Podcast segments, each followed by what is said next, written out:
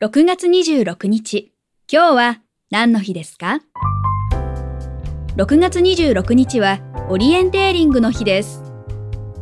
1966年の6月26日に東京の高尾山で日本初となるオリエンテーリングの大会が行われたことからオリエンテーリングの日になりました。オリエンテーリングとは地図とコンパスを使って山の中などに設置されたポイントを指定された順序で通過しゴールまでの所要時間を競うスポーツです。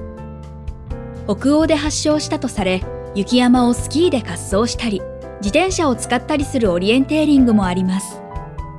今日は何の日？今日はオリエンテーリングの日。